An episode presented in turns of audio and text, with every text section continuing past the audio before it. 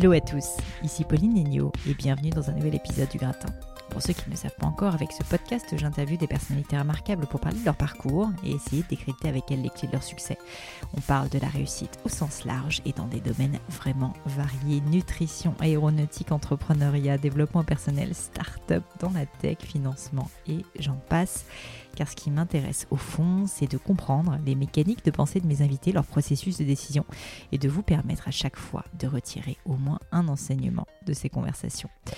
Le podcast se développe de plus en plus grâce à votre soutien et je voulais en profiter pour vous remercier d'être toujours aussi nombreux à suivre mes tribulations, que ce soit sur les réseaux sociaux, le podcast bien sûr, ou encore via la news du gratin. Maintenant aussi via YouTube. Tous mes invités me le disent, presque choqués franchement à quel point la communauté du gratin est bienveillante et positive. Vous pouvez pas savoir comme ça me fait chaud au cœur, comme ça leur fait plaisir aussi quand vous leur laissez des petits messages. Donc continuez à distiller cet état d'esprit autour de vous. Mes invités adorent ça et moi aussi, on adore vos retours. Donc continuez, vraiment un grand, grand merci. Aujourd'hui, je reçois sur le podcast Steve Burgraff, cofondateur des célèbres restaurants Big Fernand et depuis peu du restaurant Polichinelle. Vous pourrez le retrouver sur son site polichinelle-restaurant.com ou directement via LinkedIn. C'est tout simplement Steve Burgraff. Allez lui faire un petit coucou, il sera ravi, je suis sûre. Steve est une personnalité complètement à part. Je vous raconte notre première rencontre et vous allez comprendre. J'arrive chez Polichinelle pour l'interviewer, il est assis avec son chien près de lui. Jusque-là, rien d'anormal.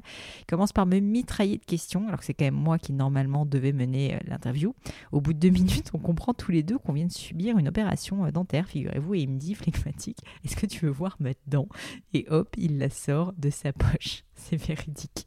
Cinq minutes plus tard, il m'emmène visiter son potager sur le toit de Polichinelle je vous plante le décor, vue sur tout Paris, des plantations à perte de vue et Steve qui gambade entre la sauge ananas et la fameuse plante au goût d'huître tout en faisant un blind test horticole. Vous comprendrez que cette interview se devait d'être à son image, surprenante, décalée, audacieuse, et j'ai donc décidé sur le pouce de changer complètement mon plan d'interview pour laisser place à une conversation euh, très spontanée, et je dois admettre un peu déstructurée. On a parlé de la formidable aventure Big Fernand avec plein de conseils pratiques sur comment dérouler un manuel d'exploitation de franchise, l'attention aux détails nécessaires dans le milieu de la restauration, le fait de ne pas penser comme tout le monde. On a enchaîné ensuite sur son nouveau projet, Polichinelle donc, un lieu magnifique situé sur les quais de Seine dans le 15e arrondissement à Paris, un lieu où le légume est roi et où la cuisine est de saison, locale, gourmande, le tout proposé sous forme de buffet. Donc vous comprendrez très différent, on pourrait même dire opposé du concept de Big Fernand. Et j'ai particulièrement apprécié que Steve avoue que se lancer dans cette nouvelle aventure alors qu'il n'a plus rien à prouver au fond est un risque immense et que même lui, entrepreneur à qui tout réussit, sait ce que c'est d'avoir peur d'échouer. J'espère que cette interview vous plaira. J'ai pour ma part adoré notre conversation avec Steve parce que c'est vraiment un entrepreneur comme je les aime, bosseur, acharné, presque teigneux comme il dit, droit dans ses bottes.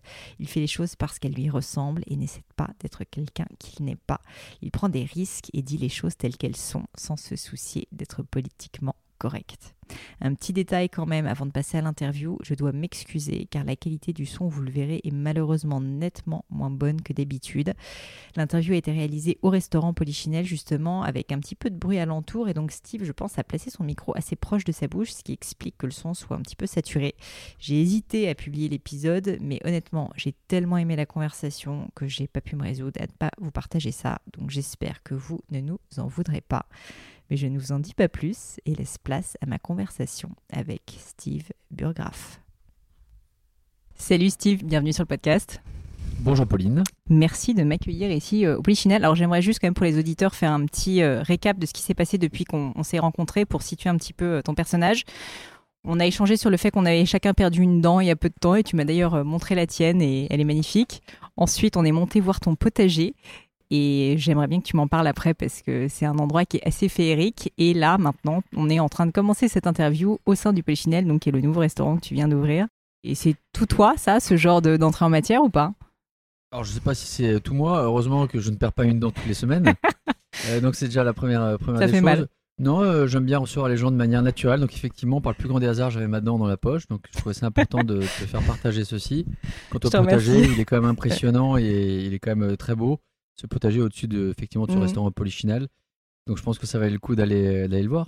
Écoute, en tout cas, merci de m'accueillir. Je voulais commencer par te parler donc justement de cette nouvelle aventure Polychinelle que tu viens de lancer.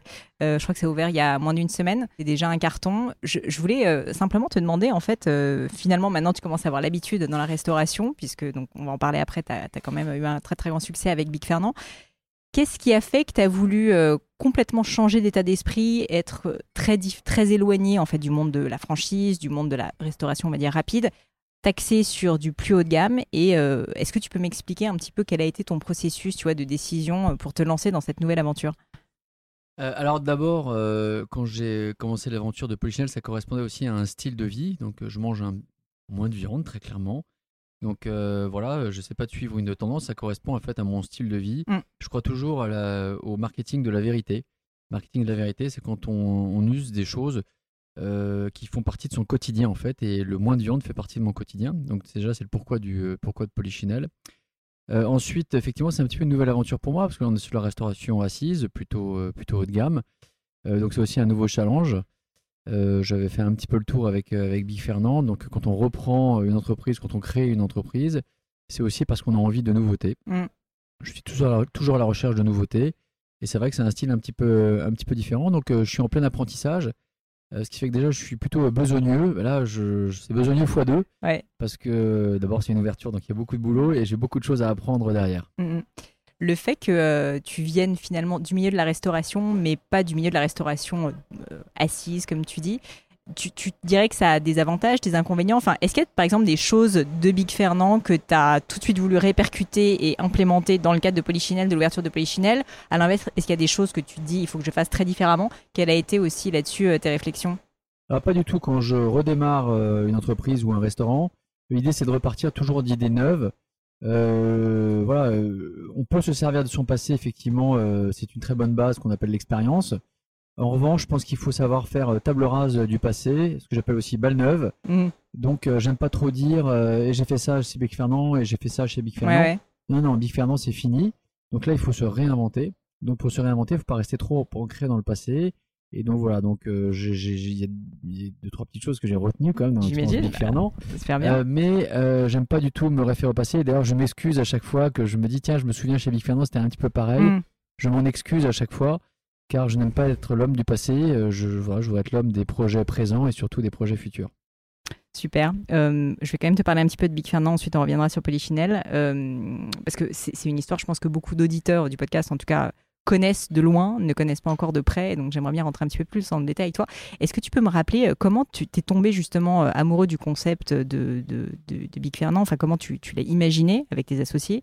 Comment est venue l'idée? Euh, et, qu'est-ce qui a fait que vous êtes lancé alors que tu venais pas particulièrement du secteur de la gastronomie? Mmh. et que si je me trompe pas, c'est quand même très concurrentiel et que c'est pas des secteurs faciles alors, comment est-ce que l'idée est née? Bah, Comme d'habitude, elle est née euh, dans ma, dans ma tête. Donc, euh, une entreprise, c'est toujours quelque chose qui est né dans sa tête. Et puis après, euh, ça devient un projet. Le projet devient une entreprise.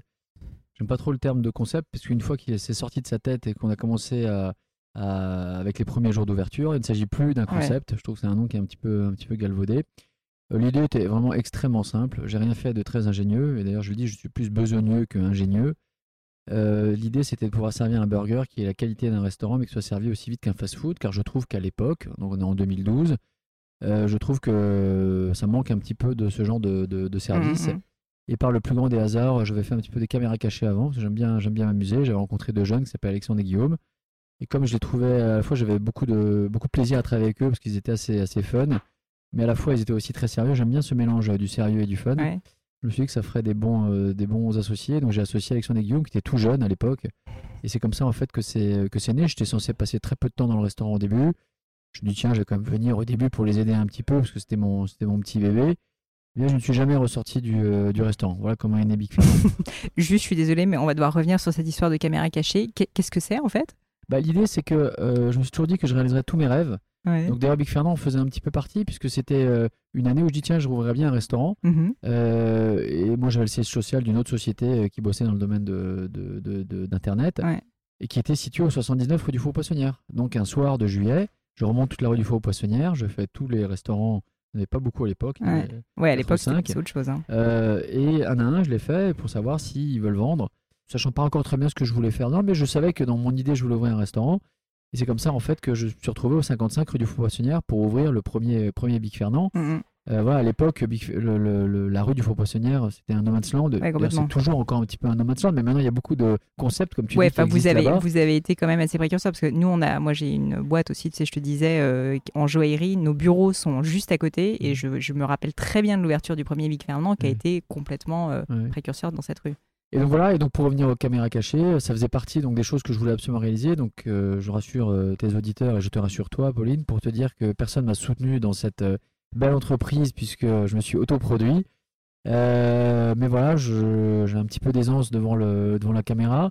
J'adore faire des blagues, comme tu as pu le constater sur le potager. Euh, Mais alors, c'était quoi concrètement ces caméras bah, cachées? concrètement, en fait, euh, on faisait des entretiens euh, totalement euh, bidonnés. Donc, on avait euh, des caméras qui étaient cachées dans des miroirs sans teindre. Et puis, moi, j'étais le recruteur, bien sûr. Et malheureusement, j'étais pas un recruteur euh, euh, Ouais. très sérieux. donc, euh, voilà. Donc, on est parti en délire divers et variés. avec Euh, tes la deux amis histoire veut qu'on a réussi donc à faire euh, une dizaine de montages, plutôt réussis. Mais que c'est le hasard qui a voulu ça, mais peut-être c'était prémonitoire. Eh bien, nous n'avons jamais retrouvé les bandes son derrière. Dommage. Donc on a pu les écouter une fois, mais après on n'a jamais retrouvé les bandes son. Qui fait qu'immanquablement j'ai dû me consacrer à, Big Fernand Voilà. derrière, puisque mon rêve de- d'acteur devant la caméra cachée, Mais si t'avais eu les son, tu serais peut-être devenu acteur. peut-être. Quelquefois, Écoute, ça aurait été une grande perte. c'est des, des détails. Mais j'ai pas dit mon dernier mot encore. J'aime toujours ça les Écoute, caméras écoute, cachées. bah, je t'aiderai sur l'audio alors. Euh, sur, euh, sur Big Ferdinand, donc tu te lances avec ces deux associés. Ce que je trouve hyper intéressant dans ce que tu me disais, c'est que bah, finalement, vous- tu m'as même pas parlé de compétences, mais tu m'as parlé de vous entendiez bien, c'est Mhm. des gens qui rigolaient, donc plus d'un état d'esprit. Est-ce que tu peux quand même m'expliquer comment vous êtes un peu répartis les rôles et qu'est-ce qui était important pour toi justement dans cette association? Euh, D'abord, euh, tout le monde le sait, mais euh, une entreprise en fait naît en fait avec une avec une, une idée, mais en fait l'idée n'est rien évidemment ce sont les équipes qui déploient Mm. ces, ces idées. Donc le caractère humain pour moi est fondamental, ça va même au-delà de l'entreprise. J'attache une importance très très très très grande à l'humain. Et euh, je dois dire que je suis euh, très euh, touché par les gens qui font preuve de bienveillance et qui sont gentils. Et pour moi, c'est le critère d'embauche numéro un. Je, me plais, je me plais à le dire de temps en temps, la gentillesse est un accélérateur de business, quelque chose qu'on n'enseigne pas dans les écoles. Mais quand on s'entoure de gens qui sont gentils, qui sont bienveillants, en fait, ça nous permet de faire passer les messages déjà beaucoup plus facilement. Euh, et ça donne une telle énergie euh, dans une équipe que très souvent, cela va au-delà des compétences. Donc les compétences, il en faut, c'est indéniable, mais ce n'est pas le critère numéro un pour moi d'embauche. Mhm. Car euh, si la personne est gentille, volontaire, les compétences en fait s'acquièrent. A contrario, si fondamentalement la personne n'est pas bonne, elle a beau avoir fait les études qu'elle veut, elle a beau Ah, avoir le niveau d'intelligence qu'elle veut, ce- on ne change vraiment pas les gens qui, enfin la manière dont ils, dont ils se, Ouais, sont sûr. réellement. Donc euh, voilà, donc pour moi effectivement c'est un critère euh, très important et, et- et c'est un des critères euh, qui fait que Alexandre et, et Guillaume sont devenus mes, mes, co, Mhm. cofondateurs. Et ça, tu le sens? Enfin, alors là, je te pose des, con- des questions euh, même de, de conseils d'entrepreneurs, entrepreneurs. Tu, tu le sens, euh, tu le sens comment en fait cette bienveillance, cette gentillesse? Parce que je suis évidemment complètement d'accord et, surtout, euh, c'est une grande chance que tu arrives à t'entourer et, et que tu aies cette compétence de réussir justement à déceler ça. C'est pas si évident. Euh, Est-ce que tu as des, je sais pas, une antenne, euh, des, des, des questions que tu poses, euh, quelque chose pour réussir à Non, j'ai pas, pas une équipe qui m'aide à filtrer les gens gentils et pas gentils. Non, je, je fonctionne beaucoup, euh, beaucoup à l'instinct. Euh, et comme j'accorde beaucoup d'importance à ceci et depuis très longtemps, finalement c'est devenu quelque chose d'assez euh, Mm. assez facile en fait pour moi. Comme je dis, j'ai pas beaucoup de, de qualités parce que je suis plus quelqu'un de, de besogneux. En revanche, je suis quelqu'un d'assez instinctif et euh, il me faut pas longtemps pour euh, déceler, euh, déceler les bonnes et les mauvaises personnes. Donc voilà, je crois que je suis un petit peu aidé, un petit peu aidé par ça. On peut se tromper de temps en temps, Ouais, évidemment, mais, mais en général, j'ai sens un bon flair. Ouais. Une de mes grandes fiertés, c'est qu'avec tous les salariés que j'ai eu chez Big Fernand et j'ai eu d'autres entreprises par le passé, Ouais. euh, je n'ai jamais eu un prud'homme. Jamais. Ce qui, euh, Ce qui est assez éloquent. Ouais, euh, ce qui montre que ton flair est, plutôt, plutôt très bon. Et alors, comment vous étiez répartis les rôles justement avec tes associés? Toi, plutôt peut-être sur la partie justement humaine et eux sur euh, développement, enfin, ou sur les, la gestion des opérations. Alors eux, ils faisaient tout et moi, je faisais rien. Euh, Mais t'as dit que t'étais besogneux. Ah zut, j'ai dit, ah oui. Alors euh, non, là, effectivement, euh, au début, tout le monde fait tout. Donc Ouais. euh, là, je, je redémarre donc une nouvelle aventure avec Polichinelle. Donc pour l'instant, je suis là du matin jusqu'au soir. Je veux savoir tout faire, à tous les postes, euh, car il me permet de régler les détails. Et souvent, notre métier est une somme de détails. Mm. Donc euh, j'en ai besoin pour appréhender euh, les gens qui travaillent avec moi, appréhender nos clients, appréhender les process. J'ai besoin de comprendre comment fonctionnent les, les postes. Donc au début, tout le monde fait tout. D'accord. voilà. Et Et, puis après, en fonction de ses affinités, voilà, moi, exemple, j'ai des- j'ai- j'ai pas- j'ai pas, de, j'ai pas de, de- de grandes compétences dans tout ce qui touche au digital, par exemple. Donc, je m'en suis jamais occupé. J'aime bien me mettre à la place du client. Donc, euh, je suis très souvent au cœur du système client. D'accord. Enfin, je, je, je n'y échappe jamais. Je n'ai pas envie de, je n'ai pas envie d'y échapper. Mm, mm, mm, je comprends. Un truc qui m'a beaucoup impressionné avec Big Ferment et là aussi euh, depuis que je suis arrivée euh, chez Polichinelle, enfin ne serait-ce qu'avec ton storytelling, c'est pas que du storytelling, on sent que c'est sincère, mais euh, le, potager, enfin tout ce que vous êtes en train de construire, c'est qu'en fait on a l'impression, et tu m'arrêtes si je dis une bêtise, que quand tu lances un nouveau projet, il y a quand même déjà une idée très forte. Alors je vais pas dire le mot concept parce que t'aimes pas. Il y a ton petit chien qui fait des petits aboiements, mais il est mignon comme tout, t'inquiète pas.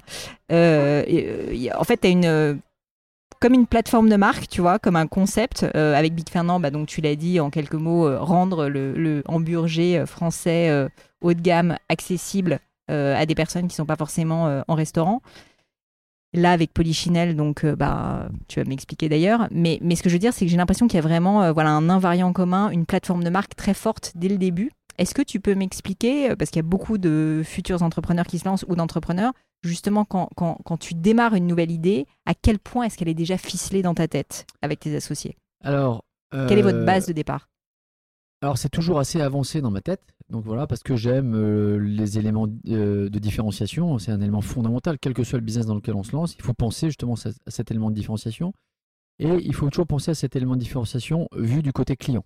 Donc ça c'est déjà la règle de base, et personne n'y échappe. On Mm. fabrique des savons, des boulons, de la joaillerie, ou euh, qu'on ait un restaurant, euh, un restaurant sans viande, sans poisson, comme, comme chez nous.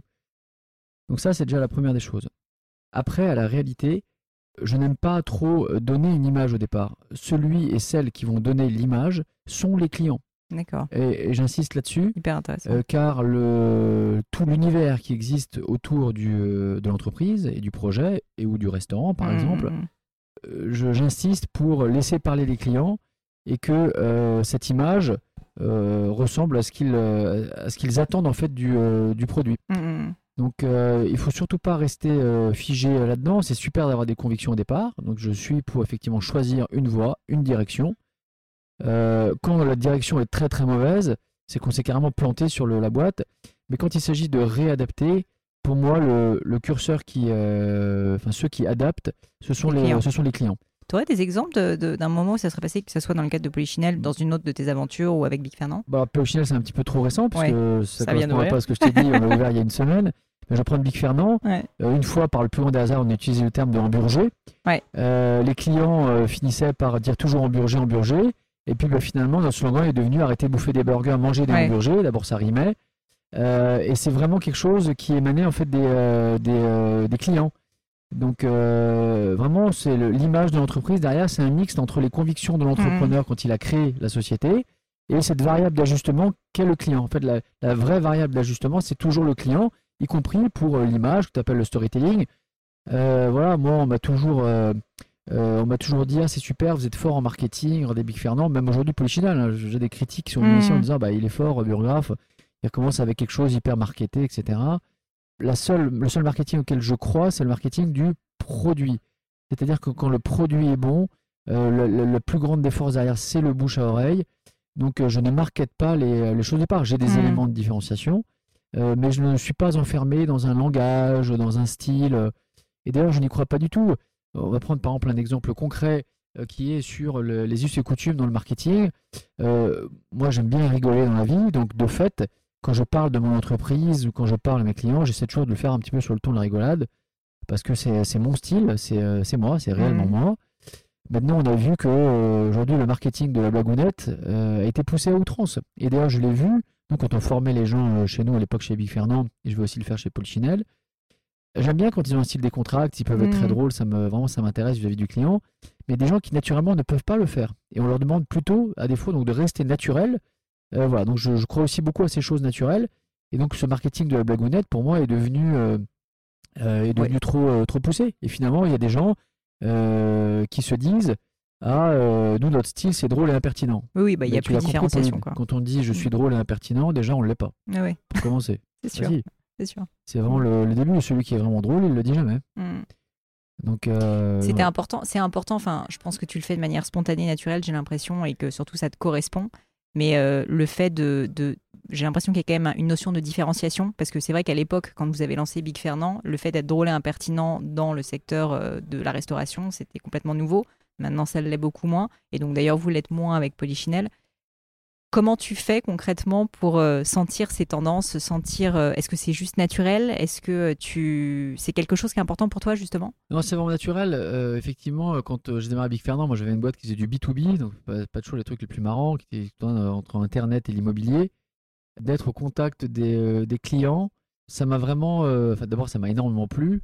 Et ça m'a permis vraiment de, de me lâcher, entre guillemets, et de vivre comme j'aime vivre. Mhm. Même quand je faisais du B2B, euh, entre guillemets, j'étais un petit peu mis un petit peu à part parce que je restais de manière. euh, Enfin, je restais très, très naturel.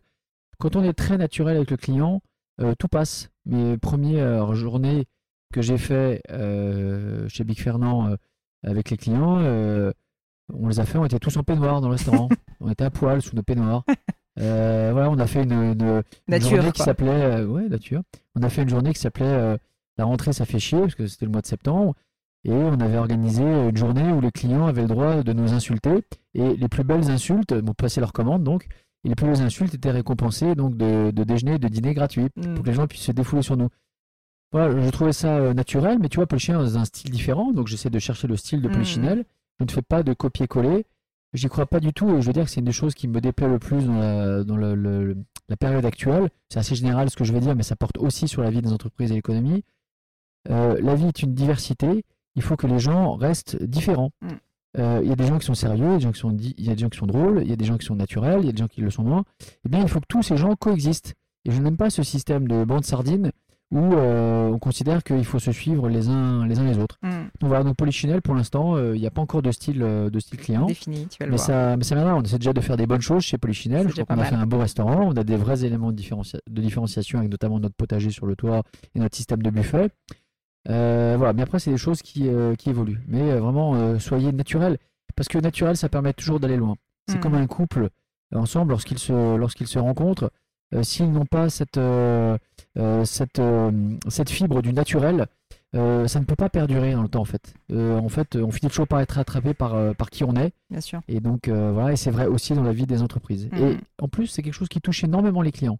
Quand on le fait de manière naturelle, euh, et quand vous arrivez à toucher euh, la corde sensible des, des clients, je leur dis quand vous le faites naturellement, parce que vous êtes comme ça, bah, croyez-moi, c'est assez, assez marquant en fait pour les, Mhm. euh, pour les clients. Ouais, Donc complètement. euh, voilà. Bah, tu me disais en plus, euh, et ça, ça me, ça me marque un petit peu, euh, que, que tu étais très au contact des clients. Là, on le voit, tu es dans ton restaurant. Chez Big Fernand, j'imagine que tu étais aussi au restaurant, tu étais au contact du client. C'est quelque chose, je trouve, qui se perd un petit peu. Et malheureusement, beaucoup d'entrepreneurs, quand ils lancent leur boîte, sont vraiment dans l'idée, comme tu disais, dans le concept. Et en fait, euh, ne cherchent pas forcément à connaître leurs clients autant qu'ils devraient, à être en interaction avec eux.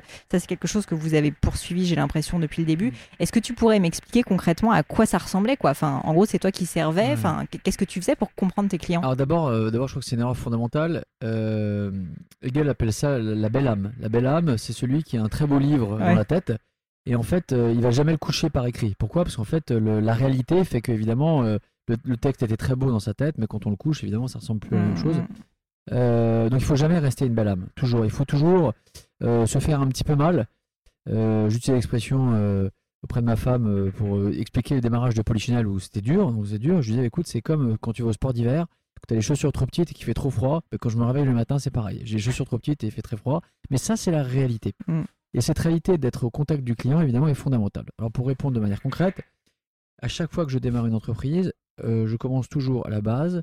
Je veux vivre avec les gens qui constituent la base de l'entreprise et je veux vivre avec les clients. Mm. J'ai besoin de les entendre, j'ai besoin de les sentir. Car c'est eux qui vont me permettre de réajuster le tir et on a toujours besoin de réajuster le tir.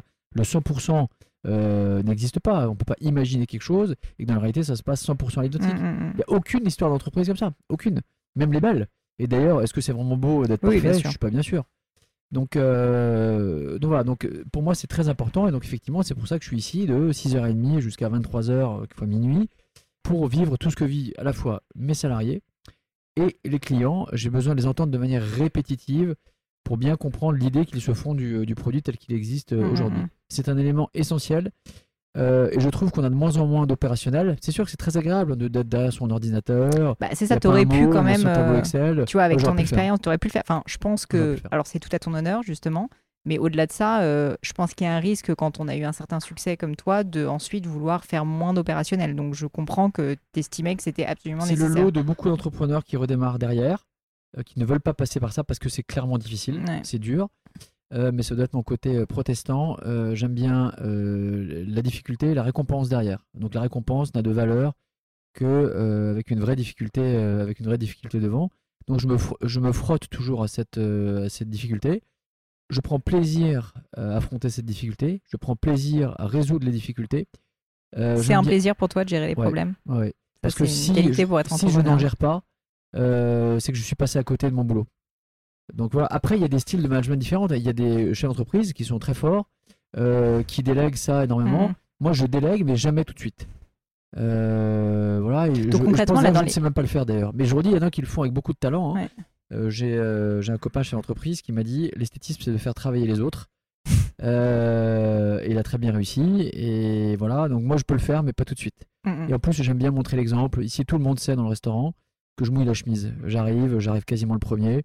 Euh, je pars avec les derniers. euh, et je suis là pour tout faire avec, avec eux. Donc euh, voilà. Et puis, euh, je redis, c'est auprès des salariés, c'est aussi euh, quelque chose de, de fort. Mm. Euh, on vous considère pas du tout de la même, même manière. C'est sûr. Et puis, euh, voilà. Donc, c'est pour moi, c'est vraiment un élément essentiel. hein. Est-ce que, euh, c'est une question un peu indiscrète, mais est-ce que tu as eu un peu peur quand même de te relancer dans une nouvelle aventure? Parce que tu as eu beaucoup de succès, tu as eu Alors, plein de boîtes. Enfin, euh, moi, à ta place, je t'avoue que je- j'aurais pas fait la fière. Euh, très, et j'ai toujours. Ouais. Euh, j'ai une boule au ventre. C'est-à-dire que j'ai très peur de l'échec. Et comme j'ai eu la chance d'avoir des entreprises qui ont plutôt bien fonctionné, hein, Mm. c'est le cas de Big Fernand, mais j'avais d'autres entreprises avant qui ont très bien fonctionné. je me dis c'est un petit peu le- le- une loi statistique. En fait, pour un entrepreneur de récidiver le succès, en réalité, il y en a très peu qui peuvent le faire. Mm. Et d'ailleurs, très souvent, lorsqu'ils ont eu connu le succès, et donc le corollaire, c'est l'argent qu'ils en ont tiré, très vite, ils deviennent investisseurs derrière. Tu peux prendre la liste, Ouais, elle est à très longue, de gens qui ont réussi opérationnellement, qui n'ont pas plus réussi à nouveau Mm. opérationnellement, qui n'ont soit plus l'envie, soit plus la grinta, soit plus les idées, Ouais. et qui finissent par investir sur les idées, la force de travail des autres. Moi, je n'aime pas ça, je ne sais pas le faire, mais j'ai très peur euh, de ne pas réussir derrière. Et comme j'ai très peur de ne pas réussir derrière, je travaille deux fois plus. Euh, voilà, ça me rassure en fait. Quand Tu dirais que tu travailles plus maintenant qu'à l'époque du lancement de Big Fernand Je travaille de la même manière. La c'est sûr qu'aujourd'hui, je travaille plus que euh, mes deux dernières années ou mes trois dernières années Oui, chez Big Fernand. J'étais beaucoup plus entouré, j'avais un sûr, siège, j'avais 400 salariés dans Ouais, la bien boîte, j'avais un siège avec 45 personnes. Et c'est sûr, quand on a un DG, un DAF, euh, euh, une DRH, voilà, les, les problèmes, on, on connaît les problèmes, mais évidemment, ils ne nous impactent plus de la même Ouais. manière. T'as personne qui Là, fait je écran. suis, euh, je suis criblé de balles pour démarrer. Euh, voilà, mais après, je retire les balles au fur et à mesure, puis après, je finis par les éviter, puis après, on me tire plus dessus. Mhm. T'as des sympa, moyens maintenant quand même de réussir à prendre les coups de manière un petit peu plus, euh, tu vois, calme, réussir à... Tu disais que t'aimes bien quand même, le- t'aimes bien les ennuis, Ouais. mais est-ce que t'arrives maintenant à mieux Ouais, gérer justement parce le que j'ai toujours considéré que la vie ressemblait un petit peu à un jeu vidéo avec euh, des bonus, des jokers euh, et puis bah, quelquefois euh, le piège, le chose trappe. Ouais. Euh, donc, Parfois le moi, passage secret qui te permet d'aller jusqu'au ouais, niveau 10. Pour moi, c'est vraiment, euh, c'est vraiment un jeu. Je, je trouve ma vie extraordinaire au sens littéral du terme parce que j'ai réussi à faire tout ce que j'ai envie de faire. Et pour moi, c'est ça le sens d'une vie réussie. Euh, je le dis aussi bien pour ma vie professionnelle que ma vie, que ma vie privée. Donc voilà, donc pour moi, c'est un élément, ouais, c'est vraiment un élément, un élément essentiel. Je voulais te parler un petit peu de financement d'entreprise. Euh, le secteur de la restauration, ça peut coûter très cher parce que, ben, notamment quand on a eu euh, avec Big, Big Fernand comme vous jusqu'à 50 restos, alors en franchise certes pour certains, mais euh, Moitié, moitié, on avait, on avait voilà. 60 restos, on avait à peu près 30 restaurants. C'est ça, propres, donc c'est quand même euh, des, des montants qui sont importants. Euh, j'ai beaucoup, beaucoup de personnes, euh, quand j'ai dit que j'allais t'avoir sur le podcast, qui m'ont posé la question du financement. Et je sais que vous avez commencé, et je trouve ça génial d'en parler avec Vite Fernand, par vous autofinancer. Est-ce que tu peux m'expliquer ce choix? Pourquoi est-ce que vous avez fait ça? Qu'est-ce que vous avez fait là peut-être sur euh, Polichinelle? Et, euh, et, et en fait, comment ensuite, justement, la courbe, si tu veux, de financement euh, est arrivée? Alors, euh, donc c'est moi qui ai 100% autofinancé Big Fernand. Donc avec l'argent que j'avais par ailleurs parce que j'avais vendu, vendu d'autres entreprises. L'idée c'était Alors c'est un petit peu le même principe qu'il faut se faire mal en se frottant à la réalité. Il faut se faire mal aussi un petit peu financièrement, donc par l'engagement qu'on a financièrement, mais aussi la mode est, est, au lever de le bah, Complètement, c'est pour ça que j'évoque le sujet. offrent un confort qui est totalement inutile dans le démarrage. Car, je le redis, il faut avoir un petit peu mal. Or, plus c'est confort, moins on a mal. C'est logique ce que je dis. Euh, donc en fait, on évite une, une caresse qu'on ne devrait pas éviter. Donc quand on met son argent, quand on n'est pas euh, financé... Ton argent euh, personnel en plus. Quand, on met ton argent personnel, quand tu mets ton argent personnel, quand tu n'es pas financé derrière, quand tu ne vis pas sur une levée de fonds qui t'amène à, à, moins bien considérer par exemple le niveau de dépense d'une boîte, eh bien c'est une erreur. C'est une erreur. Et pire encore, la jeune génération à ce stade euh, considère que le levée de fonds est déjà euh, un, pas vers le, un pas vers le succès et quelquefois une fin en soi. Mm. C'est une erreur fondamentale. Mm. Une erreur fondamentale. La raison d'être d'une entreprise, c'est d'exister, de gagner de l'argent euh, derrière. Donc à un moment, il faut gagner de l'argent. Et la nouvelle économie n'y changera rien. Tout le monde sera rattrapé par la réalité à un moment ou un autre, quel que soit le secteur d'activité. C'est juste une question de temps, juste une question de moyens, c'est juste une question de taille. Mm, Aujourd'hui, tu aurais un conseil à donner justement aux, auditeurs qui écoutent, euh, qui se posent des questions. Euh, si, jamais, euh, si jamais ils se disent, OK, je veux créer une boîte, j'ai peu d'argent, pour toi, la voie de l'autofinancement, même quand on a peu de moyens, et et donc d'avoir des clients tout de suite et donc d'être rentable pour suite, tout de suite. Et comme tu le disais euh, vraiment le enfin c'est pas l'unique chemin bien évidemment mais je dirais que c'est euh, vraiment quelque chose à considérer. Enfin je comprends ton message qui est de dire qu'aujourd'hui il y a une mode de la levée de fonds. Je suis complètement d'accord avec ce avec ce point. Est-ce que pour toi c'est uniquement spécifique au secteur de la tech? Est-ce que tu penses que dans le secteur de la restauration comme tu l'as vécu euh, bah, de la même manière, en fait, il faut essayer de trouver aussi des alternatives, typiquement via de la franchise, etc. Quel est ton avis là-dessus? Alors d'abord, la première boîte que j'ai montée, donc j'avais 23 ans, euh, et j'ai commencé sans argent du tout. Donc j'ai commencé avec les économies de mon salaire, euh, et j'ai été salarié pendant 6 mois. Le seul but d'être salarié était pour moi de mettre de l'argent de côté, puisque j'avais rien. Donc déjà, oui, c'est possible. C'est très difficile de commencer avec zéro. Donc euh, à un moment, il faut avoir économisé un petit peu, parce que tout coûte, parce que la création de la boîte, on peut se faire prêter un petit peu d'argent, ce qu'on appelle du love money. Bref, on a besoin d'un petit peu, mais on n'a pas besoin de tant que ça en fait la force de travail, euh, l'énergie, les idées, l'ingéniosité fait que euh, finalement l'argent n'est pas si important, mmh, si mmh. important que ça. Maintenant, euh, si on a envie de monter une, une, centrale atomique, oui, effectivement, il y a un investissement qui est très important, mais après, il faut aussi, quelquefois, savoir raison garder et calibrer ses envies d'entrepreneur en fonction de ses moyens. Mmh, typiquement, il y a des choses qui nécessitent beaucoup, beaucoup d'argent, euh, l'industrie lourde. Donc c'est un petit peu compliqué. Donc voilà, moi j'ai commencé par une société qui faisait de la restauration rapide livrée au bureau. Ben, pourquoi livrer? Parce que j'avais besoin d'un bouclard qui faisait 40 mhm. mètres carrés, qui ressemblait à rien du tout, qui n'était pas décoré. Euh, voilà, et les clients, ce qu'ils avaient, c'était juste quelque chose de sympa dans l'assiette, et ça a très mhm. bien fonctionné. Euh, mais ils n'ont jamais vu par quoi, par quoi j'ai commencé. Et j'ai mhm. commencé avec 25 000 francs à l'époque ça ne rajeunit pas. Quand je pas parler en ancien franc. Écoute, heureusement, ouais, mais, euh, en tout cas, euh, je suis complètement d'accord avec ce point-là et, euh, et, surtout, notamment via le business model de la franchise, qui est quelque chose que peu d'entrepreneurs du monde de la tech connaissent. Euh, on peut quand même avoir aussi des alternatives. Et donc, tu me disais, vous, dans le cas de Big Fernand, vous aviez une part, en tout cas, de franchise. Ça, Ça, été une décision euh, qui vous a fait peur aussi, le fait de commencer à ouvrir euh, votre non, pas du tout. Graal Elle ne m'a pas fait peur parce que d'abord, quand je regardais la restauration, je savais que les grands groupes dans la restauration, à un moment, travaillaient sur un modèle mixte mm, mm. entre des restaurants propres et de la franchise. Ensuite, parce qu'on a commencé la franchise après avoir ouvert en propre. Hein, vous aviez combien de restaurants à l'époque en propre? D'accord pas beaucoup, mais voilà. Et ensuite, il y a une chose que j'adore, ce sont les process dans la vie. Et quand on ouvre en franchise, on est obligé de tout processer et de l'écrire. On fait ce qu'on appelle un manuel opératoire. En faisant un manuel opératoire, euh, on finit par écrire tout ce qu'on fait. Et voilà, j'aime toujours, moi, euh, j'aime bien me comporter comme un artisan, mais il y a le côté industriel derrière que j'aime bien. Et la franchise euh, nous oblige en fait à ce côté industriel, très normé, très carré. Mm. C'est même, même juridique, hein. c'est même une obligation car on parle de transmission du savoir-faire. Mm, mm. Donc c'est quelque chose d'important. Génial. Écoute, pour, euh, pour terminer l'interview, j'aime bien euh, te poser des questions un petit peu plus personnelles, euh, si ça te dérange pas. Après l'histoire de la dent, est-ce que tu as d'autres choses à voir? Oui, tout à fait. Bah, justement, alors on va parler de moments un petit peu difficiles, si ça te va. Ouais. Tu m'as parlé, bah, donc là, de ta crainte quand même, parce que complètement légitime avec l'ouverture de Polichinelle, mais au-delà de ça, est-ce qu'il y a eu des grands moments qui étaient soit des grands échecs, soit des grands moments de doute, ou des grands moments difficiles dans ta carrière, que ce soit via Big Fernand ou autre tu, tu parles pourrais de- me de parler ma vie professionnelle, donc ma vie Ça peut être personnel aussi, des moments en fait que tu accepterais de partager juste parce qu'en fait ils t'ont appris quelque chose aussi euh, et que tu pourrais partager à l'audience? Ouais, bah dans ma vie perso, euh, oui. euh, ouais, dans ma vie perso, ouais. Moi, j'ai perdu mon beau-frère il y a, il y a 7 ans, qui j'étais, Très proche. très proche. Donc évidemment, ça nous touche, puis ça fait penser à plein de choses, quelqu'un qui gagnait très bien sa vie. Et donc euh, voilà, j'ai toujours cette image de cette cave à vin qu'on partageait avec nos grands crus et qu'il a jamais bu. Donc euh, voilà. Donc moi, je les bois les grands crus aujourd'hui. Donc ça, c'est euh, voilà, c'est pour le truc perso et professionnel?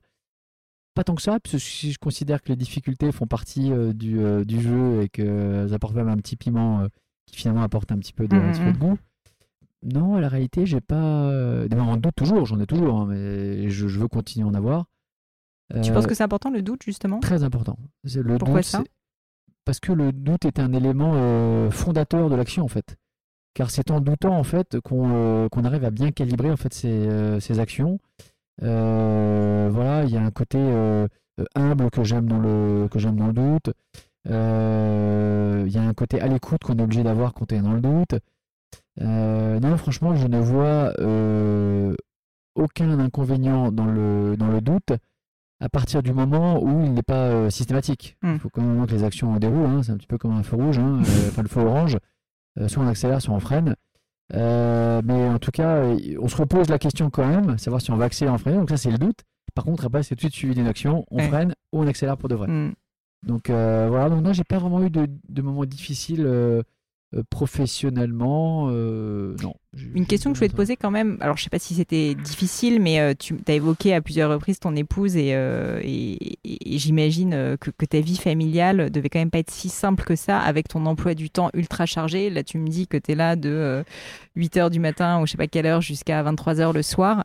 Est-ce que ça, ça a été un sujet pour toi? Après, maintenant, ça fait quoi? Ça fait 15 ans que tu entreprends 20, 20 ans que tu entreprends, donc euh, ça fait 20 ans que tu bosses, euh, que tu es besogneux en plus. Euh, Est-ce que tu as, dû un peu adapter ton mode de vie? Est-ce que ça fait partie de qui t'es et c'est comme ça? Donc ouais, donc j'ai toujours, j'ai toujours beaucoup, beaucoup bossé. D'abord, bon, je me suis marié assez tard, parce que j'ai 46 ans, je me suis marié à 43 ans. J'ai eu une petite fille qui a 10 mois. Félicitations. Donc ça c'est tout, euh, ça c'est tout neuf, euh, tout neuf pour Oui, donc tu as choisi de lancer Polichinelle euh, en même temps. euh, c'est Ouais, bah après on choisit pas le, on choisit pas Ouais. le moment. euh, voilà. Alors après c'est vrai que j'ai dit que j'aime, j'ai un côté besogneux, donc j'ai besoin de me faire mal, mais j'aime bien aussi la récompense derrière. Donc voilà, donc l'âge aidant et l'argent aussi aidant un petit peu. bah, je me suis fait mes, mes plaisirs, donc j'ai des curies de chevaux de course, j'ai une maison de campagne. Mm. voilà, donc je profite de ma maison de campagne, voilà, mais par période. Donc en ce moment effectivement. euh, je ne suis pas à la maison, on me voit euh, ni le matin ni le soir, et donc je vois pas ma fille ni le matin ni le Mm. soir. Mais voilà, ma femme sait que c'est temporaire, euh, voilà. Alors quelquefois je lui dis, en ce moment c'est vrai que c'est, elle me demande d'enlever le en ce moment, je trouve un petit peu en trop. Euh, mais là bon, c'est particulièrement euh, difficile. Mais bon, je voudrais pas ce, ce que je fais pour le lancement, je voudrais pas vivre tout le temps comme ça parce que Mm. la réalité c'est pas une vie. Puis bon, j'ai quand même travaillé et puis bon, j'ai quand même gagné ma vie pour pouvoir me permettre En profiter euh, aussi. euh, des moments de détente et puis en profiter parce que la vie n'est pas que le boulot. hein. J'ai voilà, je me suis dit que je travaillerais pour m'arrêter de travailler. Je pense que c'est une formule qui restera euh, sans suite. Euh, mais, euh, mais néanmoins, je, je crois quand même à ce doux mélange de la vie privée et de la vie, et de la vie professionnelle. Bon. Euh, S'il y avait quelque chose à refaire dans ta carrière, qu'est-ce que tu referais différemment? Euh, en différent, pouah, tu me poses une colle. euh, Je sais pas. Non, j'ai vraiment j'ai, j'ai- j'ai- aimé, hein, j'ai, tout aimé dans mon, euh, dans mon parcours. Euh, après, si la, pe- la petite chose peut-être que je changerais, c'est que si je devais revenir euh, 20 ans en arrière, je me poserais toujours la question dès le début, de savoir si le business que je monte me permettra d'être grand ou pas. En D'être fait, grand ou pas bah oui, c'est-à-dire en fait d'avoir un business qui peut vraiment devenir très très grand. Mm. Euh, c'est vrai qu'on se pose pas toujours la question. On se dit tiens ça va marcher, etc. Mais parce qu'on a du mal un petit peu à avoir la globalité. Et comme euh, je vis pour mes rêves en fait, Euh, bah, pareil, quand, quand je- quand j'achète un cheval, c'est pareil en fait. J'achète un cheval pour courir les grandes courses. bah, c'est un petit peu pareil dans le, dans le boulot aujourd'hui. Donc j'aurais, j'aurais beaucoup voulu avoir cet état d'esprit dès l'âge de 20 ans. Mm. Euh, ça n'aurait peut-être pas changé grand-chose, mais en tout cas, je trouve ça important de l'avoir, en tête. Et encore plus à mon âge aujourd'hui. hein. Euh, je, détesterais- je détesterais m'entêter dans un business qui peut-être ne fonctionne pas Mm, mm, mm. euh, pendant 10 ans, euh, usant ma santé, voilà, en me disant que ça restera toujours un petit business. Il faut que potentiellement le business puisse toujours devenir grand pour moi, toujours. Je comprends. Euh, Est-ce qu'il y a une maxime ou des mots de sagesse que tu aurais envie de partager euh, à, Moi, J'en ai plein. à nos auditeurs? Bah, Vas-y, c'est le moment. Tu peux, en, plein. tu peux en partager plein. Euh, j'ai l'homme d'action est injuste envers son passé, il ne reconnaît qu'un seul droit, celui de ce qui va être. Donc j'aime bien toujours. Donc l'homme d'action tourné vers le vers l'avenir. Le mieux est l'ennemi du bien, bien sûr. Mhm. je, je- je, je- m'y réfère, je m'y réfère Ouais. tout le temps. Euh, pour- je ne me viens pas tout en tête, mais j'en ai j'en ai quelques-unes. T'en as un paquet je me répète pas tous les, bien je me répète pas tous les matins, mais euh, euh, voilà, ça fait partie du petit euh, des petits leitmotifs qui qui, qui reviennent en fait. Ça marche. Encore quelques petites questions. Est-ce que tu peux me parler d'une de tes plus grandes peurs et de comment tu l'as surmontée? Pareil, ça peut être au niveau perso, ça peut être au niveau pro. Quelque chose vraiment où tu avais une crainte, alors peut-être de lancer justement ce restaurant, mais euh, une crainte que tu aurais eue et, et que tu as finalement réussi à surmonter. Eh bien, tu l'as dit, je pense que euh, à ce jour, c'est une de mes plus grandes craintes puisque je sais que récidiver le succès, c'est très compliqué. Et comme je n'ai pas envie de rester que l'homme de Big Fernand, euh, aujourd'hui, la plus grosse des peurs que j'ai, et, c'est- et- et- et c'est assez étrange d'ailleurs parce que j'ai quand même des entreprises qui ont réussi par le passé, Ah donc on se sent toujours un petit peu à l'abri. Parce que je suis plus à l'abri qu'avant, je me sens plus en danger en fait. Mm, mm. Euh, voilà, il doit y avoir une part psychologique euh, là-dedans. Mais euh, non, non, je, je ne crois pas avoir plus craint l'échec qu'aujourd'hui, qu'à ce jour. Mm, je comprends. Et, et pour justement pallier à, cette, à cette crainte, enfin, tu t'es lancé et on voit que tu travailles énormément et que tu adoptes toujours ce style besogneux. Mais est-ce que est-ce qu'il y a quand même des, des choses que tu aurais appris de tes précédentes expériences où tu te dis c'est évident que ça, il faut que j'en fasse. Alors, je te dis pas au niveau de la restauration spécifiquement, mais vraiment au niveau de la création de l'entreprise, de la manière dont tu roll out l'idée, peut-être de la manière dont tu t'entoures. Est-ce qu'il y a vraiment comme ça quelques grands principes que tu pourrais me donner qui Oh, sont ben, pour toi vraiment les clés euh, de ton succès et je progresse énormément là-dessus, c'est d'arriver justement à dédramatiser les problèmes. C'est-à-dire qu'à un moment, il faut que les problèmes glissent sur soi, et c'est très important pour bien avancer. Euh, parce que voilà, comme je suis très perfectionniste et je suis soucieux du détail, de fait, quand vous ouvrez une entreprise, et quelle qu'elle soit, c'est vrai aussi, c'est le cas, c'est le cas de Polichinelle aussi, euh, très concrètement, euh, on peut très vite être encombré par ces détails. Et on finit par se dire, ah, ça, ça va pas, ça va pas, Mm. et la liste est très longue, et elle nous permet de, enfin, elle nous empêche d'avancer. Donc ça, c'est quelque chose que j'ai appris en fait avec le, avec le temps, à complètement euh, prendre de la hauteur sur les, les problèmes. Donc je les vis pleinement, pleine face. Mm, mm. Mais par contre, j'arrive très bien à les, je mâche les problèmes en fait. Donc, Et comment est-ce que tu arrives à doser entre il faut que ça soit perf- il faut que ça soit parfait parce que bah, j'ai une certaine exigence pour la qualité de mon produit et en même temps il faut que ça glisse sur moi. Quel est le dosage, tu vois, eh l'arbitrage le- que tu le fais? dosage, c'est quand tu es arrivé à du presque parfait et tu sais que ça ne sera jamais parfait. Et en l'occurrence, c'est la différence entre l'artisan et l'industriel. Ouais. C'est que l'artisan, il est toujours derrière sa caisse, il est toujours derrière son truc et ce sera toujours parfait. Mais par contre, il est prisonnier de son travail. et de son temps L'industriel, il fait travailler donc les autres, et son travail est justement de limiter cette déperdition. Donc, je veux dire, moi, je fais le travail, considère que je fais le travail à 100%, quel qu'il soit, euh, mais que celui qui va le faire derrière moi le fera plutôt à 98 ou 97. Le travail de l'entrepreneur derrière, c'est de pouvoir limiter cette déperdition justement à 97, 98%, sachant que celui qui est à 90% le passera à quelqu'un d'autre qui travaillera à 95%. Mm, Si je, lâche trop dessus, évidemment, ça ne, ça ne fonctionne pas. Donc ça, c'est quelque chose aussi que j'ai appris en fait avec, euh, avec, euh, avec le temps. Donc j'accepte l'imperfection, mais de manière mesurée, parce que en fait, sinon on peut pas se, on peut pas se développer. Mm, mm. Tu dirais que les, les plus gros challenges qui sont devant toi là avec cette nouvelle aventure, euh, ça serait quoi? Mon plus gros challenge, c'est euh, de faire oublier que j'étais un vendeur de viande et qu'aujourd'hui je vends des. C'est euh, vrai que je j'y ai pas pensé, mais cuisine que de, que de légumes. euh, que j'arrive à insuffler un style totalement différent de, de Big Fernand. Euh, voilà, j'aimerais qu'on puisse reconnaître des qualités à Polichinelle, non pas, non pas ma, ma petite personne, mais des qualités à Polichinelle qui sont très éloignées de tout ce que j'ai fait euh, par ailleurs. Comme je l'ai dit, la vie est une diversité. La Polichinelle est différente de Big Fernand, Big Fernand est différent de Polichinelle. Euh, voilà, donc ça c'est mon grand challenge. Je serais très fier de, je serais très fier de ça. Bah écoute, je te souhaite le succès pour ça. La, la dernière euh, question que j'aime bien poser dans le podcast, c'est euh, les livres qui t'ont particulièrement marqué, qui t'ont inspiré, peut-être que tu as aussi recommandé autour de toi. Est-ce que tu pourrais m'en parler, m'expliquer pourquoi? Bien sûr, je ne lis quasiment jamais de livres, donc euh, je suis. euh, Ça peut être des films, hein, ça peut être autre non, chose aussi, je- si tu je- veux. non plus, j'ai pas, j'ai pas beaucoup de. D'accord, t'as pas, beaucoup beaucoup de temps. Non, après, si je parle de mes films, de référence, ça va faire peur, euh, peur à tout le monde. Bah ouais, vas-y, ouais. là tu me titilles. Ah ouais, ça va de la comédie, euh, ça peut être un. J'aime bien Polly et moi, tiens, euh, c'est mes films euh, que j'adore, que je rigole toujours beaucoup devant. Ouais, je Très regarde les bien, cochonneries. Tu vois. Mais des, euh, des livres, hein, je suis pas, euh, je suis pas du tout un grand, un grand lecteur. Par contre, je suis un grand lecteur de, de presse et de presse économique. D'accord. Donc voilà, depuis que je suis gosse, je lis les échos. À l'époque, je lisais une revue qui s'appelait La Vie française, donc j'adorais déjà la vie des entrepreneurs. C'était mes idoles déjà à l'époque quand j'étais gosse.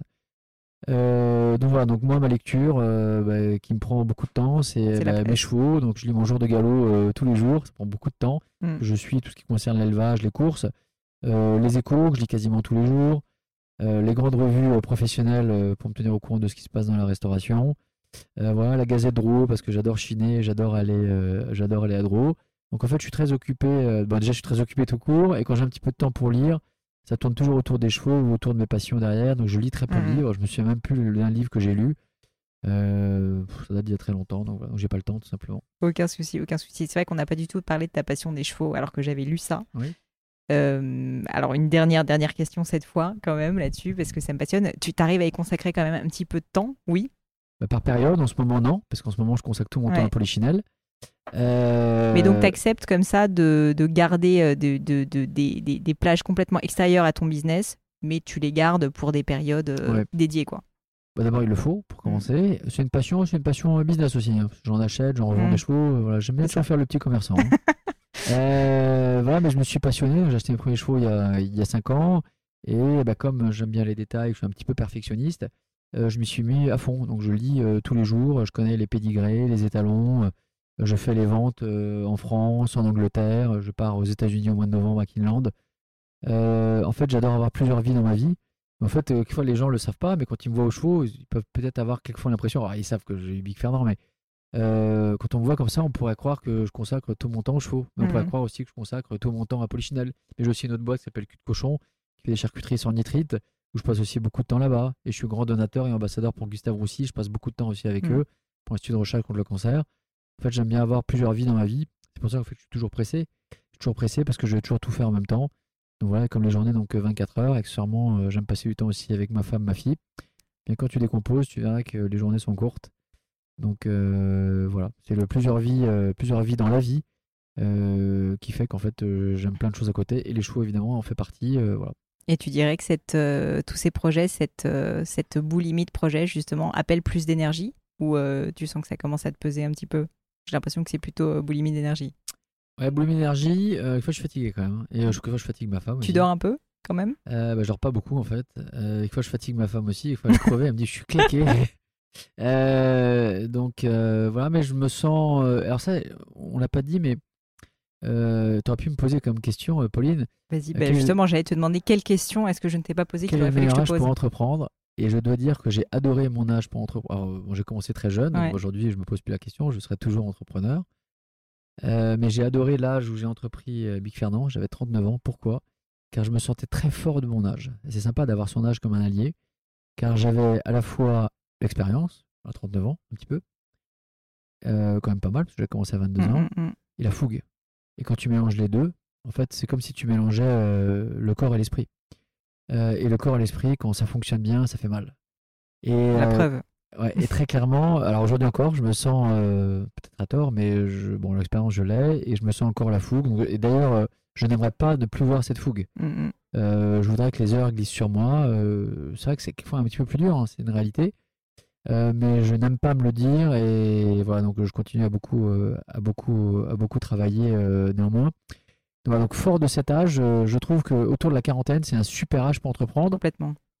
avec un bémol, un bémol, c'est qu'à 40 ans j'ai euh, lancé Big Fernand alors que j'étais déjà entrepreneur. Le seul bémol c'est que je trouve que c'est un super âge parce qu'on allie fougue, expérience, mais à 40 ans attention, quand on est salarié, qu'on bosse dans une boîte, qu'on gagne sa vie, que sa famille compte un petit peu sur son boulot, même si sa femme travaille, euh, qu'on a des enfants, qu'on a des crédits à payer, eh bien, quelquefois, le saut ne sera jamais franchi Ouais. à cause de ce confort, euh, justement, qu'on ne veut plus et qu'on ne veut et qu'on ne peut plus perdre quelquefois parce qu'on a une famille à charge. Donc c'est le seul bémol que je mets. Mais en tout cas, d'un point de vue de l'expérience et de la fougue, je trouve que 40 ans, c'est un super âge pour entreprendre Mm, mm. parce qu'en moment, il y a tout ce qu'il faut là où il faut. Écoute, c'est un beau mot de la fin. Je te remercie mille fois. si jamais on, on veut te retrouver, on va sur euh, le site internet peut-être de Polichinelle, On va sur le site internet de, le site internet de Polichinelle Restaurant. que je mettrai réserve, en on vient lien. goûter, on vient si, goûter. euh, on va, on va, si, euh, on va admirer. Le sens, du, le sens du détail. C'est ça, on va te faire des feedbacks. Est-ce qu'on peut quand même te suivre quelque part sur les réseaux ou t'es vraiment pas du tout internet? Je suis totalement absent des réseaux. J'ai un compte Facebook qui est ouvert. euh, je, je n'ai pris en ami que les gens qui sont dans les chevaux. En fait, c'est mon fil d'actualité. D'accord, donc c'est votre moyen, messieurs, dames, de, stocker euh, Steve. Euh, et euh, je suis pas du tout présent. Je n'ai pas d'ordinateur depuis, euh, bah, depuis 15 ans. Même titre que j'ai- j'ai- je n'ai plus de, je n'ai plus de bureau non plus physique.